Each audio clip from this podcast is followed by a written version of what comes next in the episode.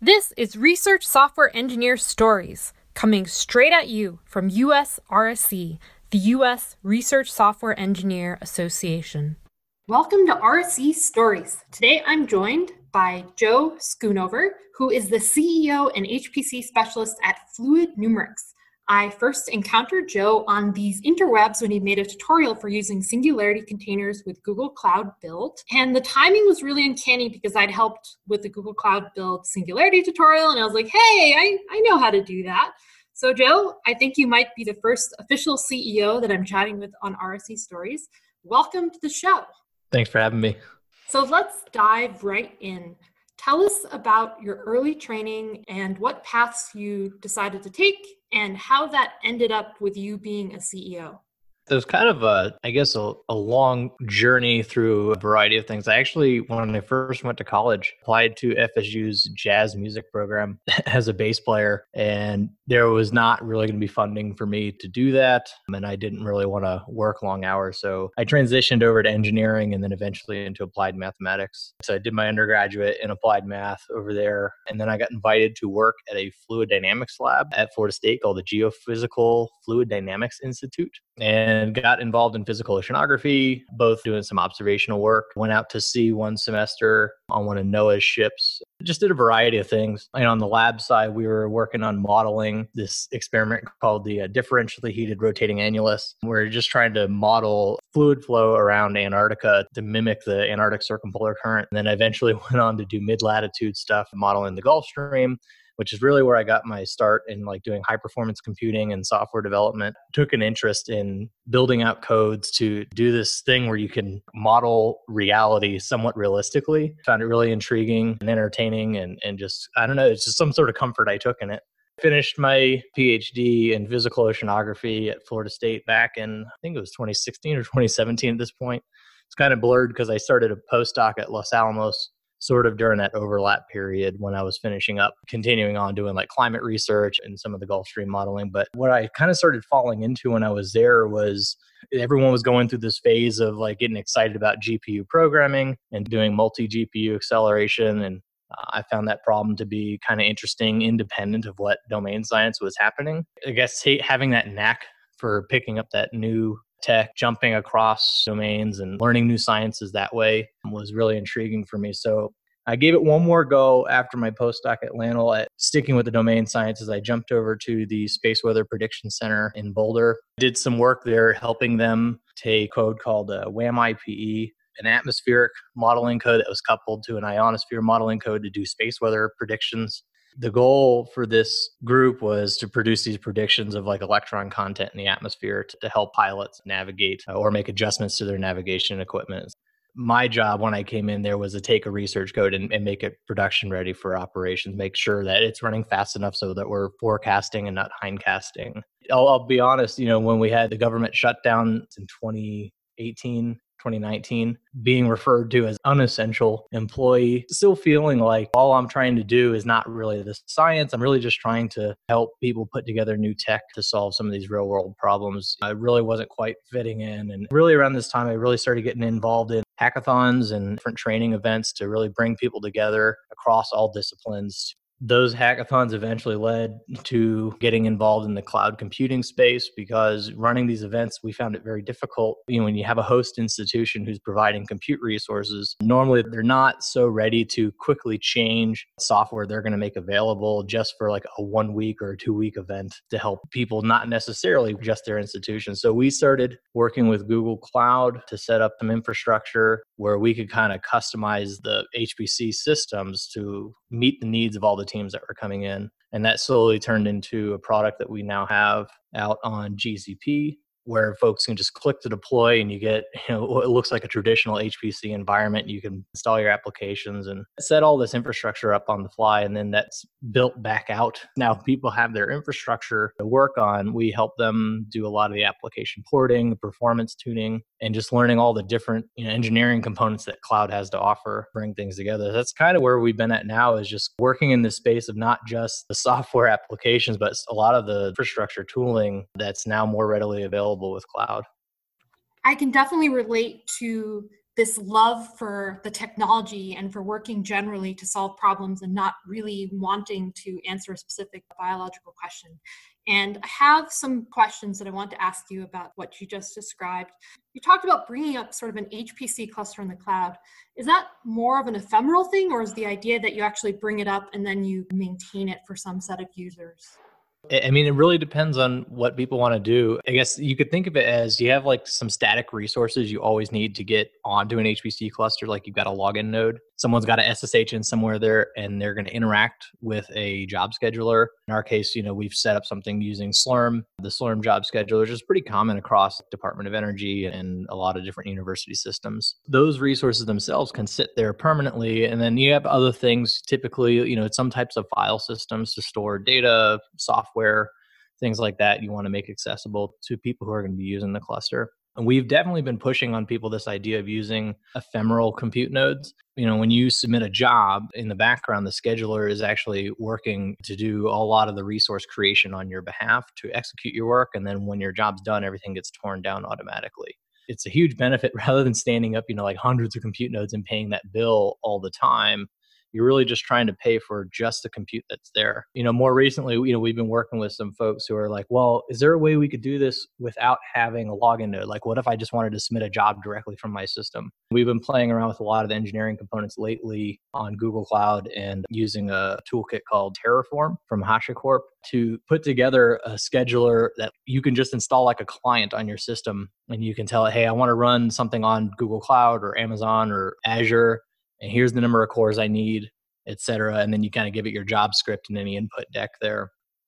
Yeah, that makes sense. So the target user audience is probably not a big university that already has a bunch of on prem clusters that they can afford, but it's more likely maybe smaller groups that either can't afford to do that but still want to be able to scale when they need it. Is, is that the idea?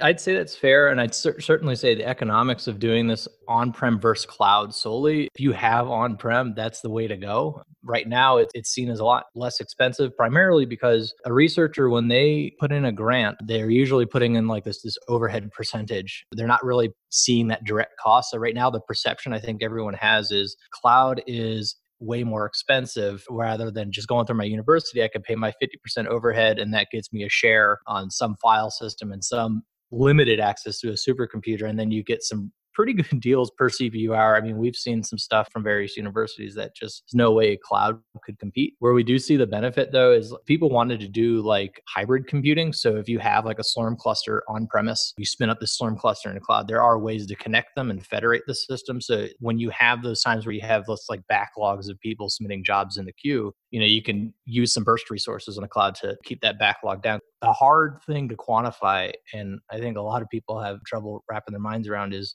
how much time and money are we wasting having researchers interrupt their workflow to basically sit in a queue? I've heard some things like, oh, you know, I have to wait 24, 48 hours for a job to go through. And you know, I know this is coming a long way from well before my time doing HPC, but 24 to 48 hour interruptions for like debugging software at scale is kind of obnoxious and it can definitely cause some hard to quantify costs just for people just not being able to have that sort of consistent workflows, particularly folks who are trying to experiment with like GPUs. And someone's not going to go out one day and just say, I'm going to buy 50 of these V100s just to see if my application will work on it. It does give you kind of a, an in between to see whether or not your applications will work on newer hardware that your university or, or your organization might not already have. But we certainly see the possibility of federated computing filling a need for people who already have on premise infrastructure the observation about needing to wait potentially 24 or even more hours just to test something is totally spot on. I, I, suppose if you grab a development node, you can get one rather quickly, but if you need like any kind of significant resource for the centers that I'm familiar with, unless you have actually bought into your own nodes, you have to wait a long time in sort of the normal queue. It's like the free tier of, of a cloud provider.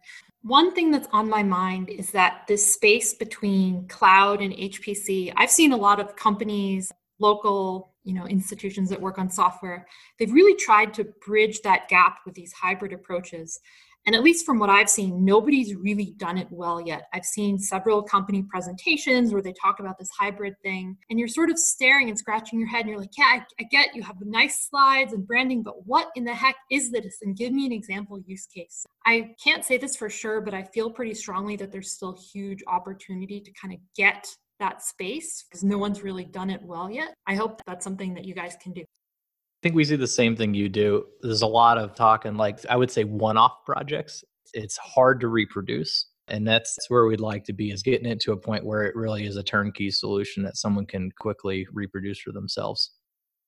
Cool. So let me go back to a couple of questions that I wanted to ask you about your original description of your life history. You mentioned that a postdoc wasn't for you. Was it more the fact that you realized, oh my God, I'm not an essential worker and I don't have work right now? Or was that sort of the straw that broke the camel's back and you were sort of getting there anyway? The government shutdown and the uh, non essential worker classification, I took it as a sign that, all right, it's time for me to do something that I have to admit, I might have a little bit of, a, of control issues over what I want to be involved in and what sort of things I want to do. And just having I don't know, someone who's not even connected to my organization at all or my department say, yeah, you're not coming into work today. We don't need you. That definitely pushed me over the edge. This kind of built up. I would go even back as early as grad school and started writing a fluids code as a way to teach myself a lot of the classic approaches to doing computational fluid dynamics. I spent a lot of time just working on this code. It was outside of my RA duties and my TA duties. I remember my advisor telling me, he's like, you know, you're not you're not supposed to be a software developer. You're supposed to be a researcher, and and I did find that incredibly offensive that stuck with me. And then as I got into LANL, that sort of motif of Joe, you're not a developer, you're supposed to be a researcher, it just kept really pinpricking me over the years. And I still ended up finding myself in these positions where it's like, okay, well, you need to do this research, but we don't quite have the tools available to execute it cleanly and reproducibly. And so someone still had to do that work. And so I was always in this state of just being constantly pressured to deliver research while all this other work that was going on was just felt like it wasn't as recognized or appreciated as publishing a paper.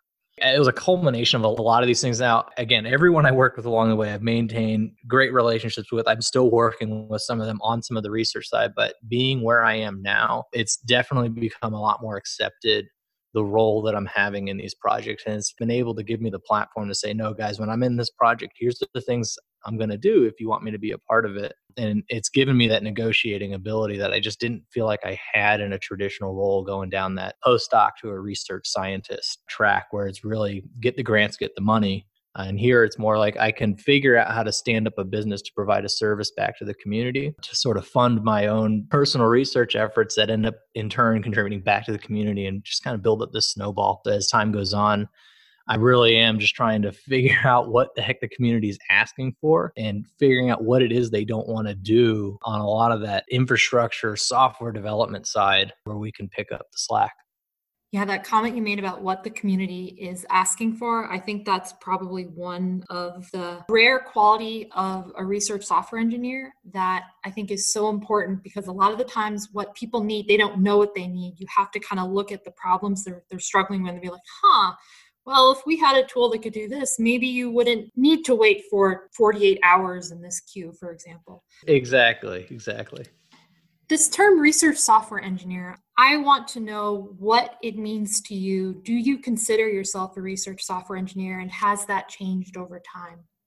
I had actually heard this term Actually, it was one of your posts earlier this year. I, I, had never really figured a name for it. I've always thought that I was just in this, you know, there's two tracks out there in the world. You've got your domain scientist and you got your computer scientist. And I always felt like somewhere in the middle, there's someone who's helping bridge these gaps. And I think when I read some of your articles on what it is to be a research software engineer. It finally put a term to that general feeling I had or the picture I had in my mind about where I kind of fit in. I definitely think I identify as a research software engineer in the way you describe it. And I think you hit the nail on the head. Like it's so hard to classify who you really are. There's so much gray area. We haven't really trailblazed a bit to figure out what these different paths are. I would say a research software engineer is someone who has a bit of the understanding of both the domain and computer science side. They have a desire to, to help the two of those different branches that we currently have come together. Definitely, they fall in this category of just solving the puzzle not necessarily a particular puzzle, but just any puzzle that just for some reason piques their interest. And uh, I definitely see the notion that we have a hard time describing ourselves to other people currently. And I, and I don't know if that's more of a reflection of ourselves or the state of research at the moment. I think it's probably a little bit of both. When you have general interests about technology, it's hard to package that in a way where you can tell a story because you know what are you going to tell a story about writing general code for gpus or for hpc systems the average person will kind of look at you with their mouth hanging open i do think that your particular role because you're ceo is even more rare in the space of research software engineers can you kind of go back a little bit because arguably when you decided that being a postdoc wasn't for you you could have pursued a software engineer-esque role without deciding to start a company. So, what were the driving forces that made you say, you know, I, I think I'm going to start a company?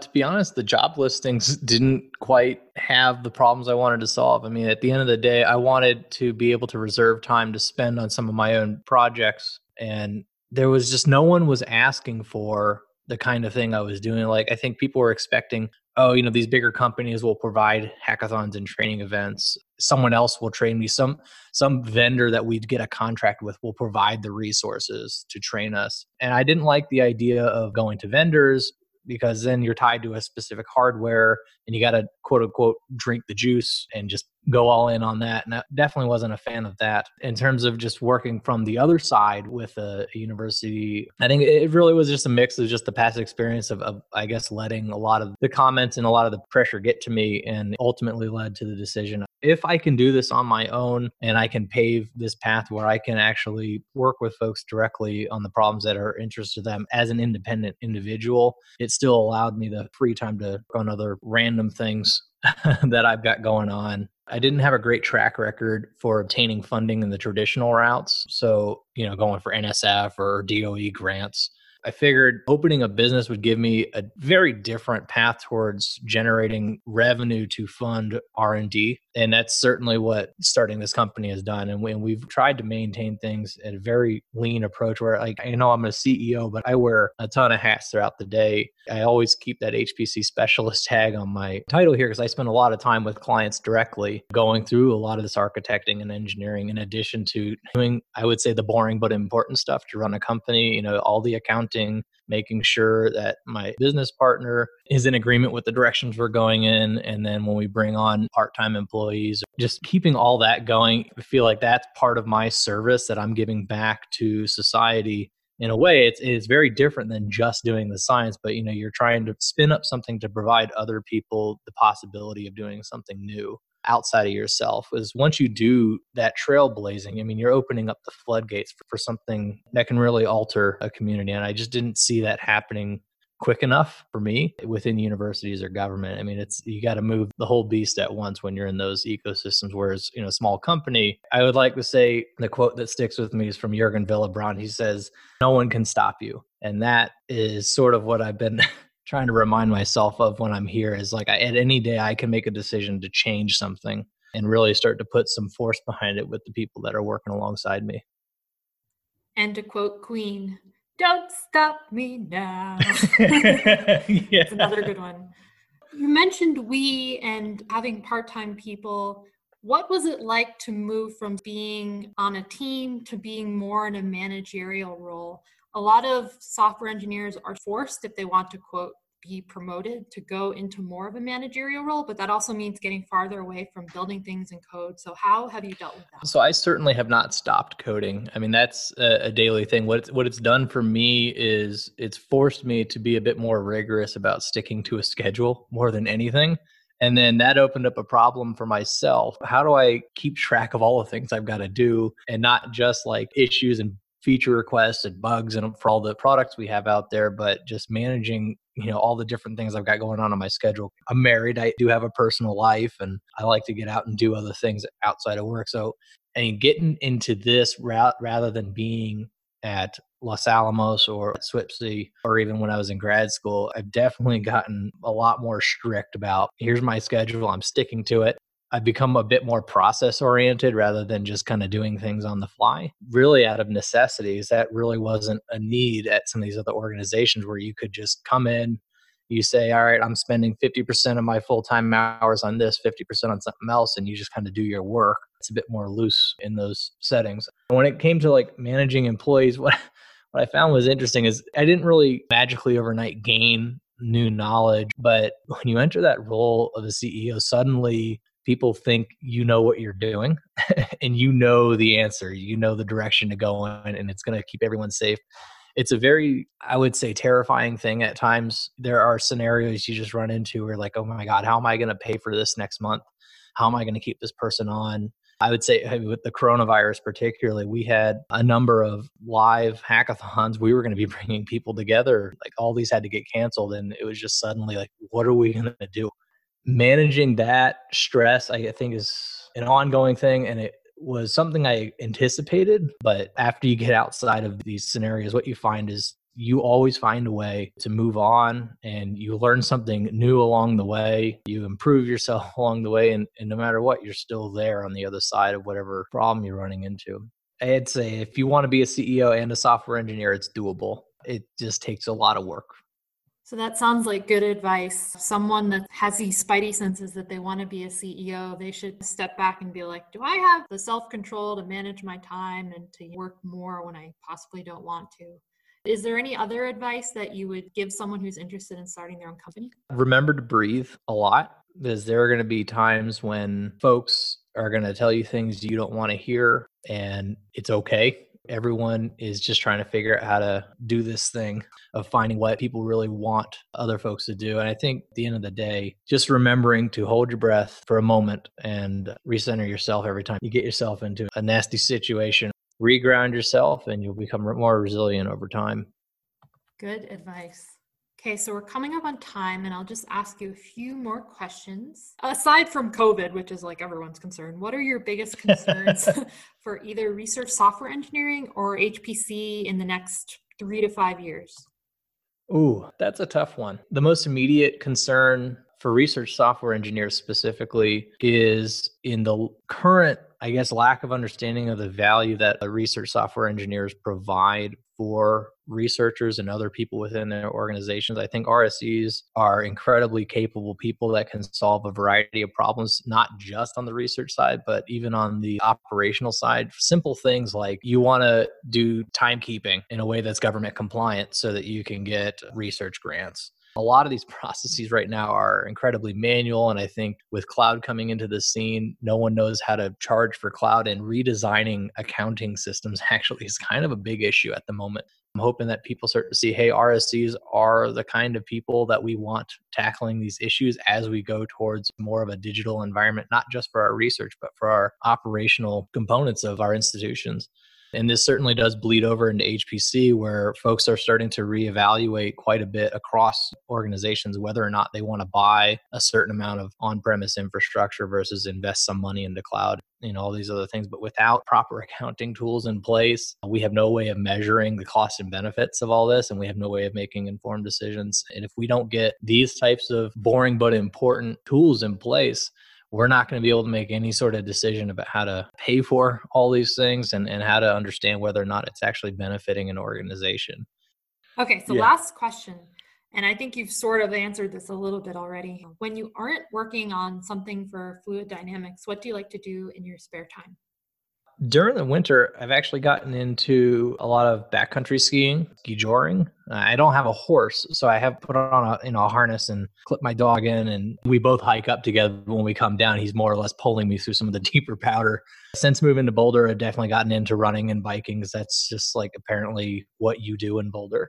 Even before that, I have been a climber, bouldering. I don't do any of the top roping stuff too much. I do a lot of bouldering around here. I've been feeding the same sourdough for, I want to say, it's got to be like four or five months now.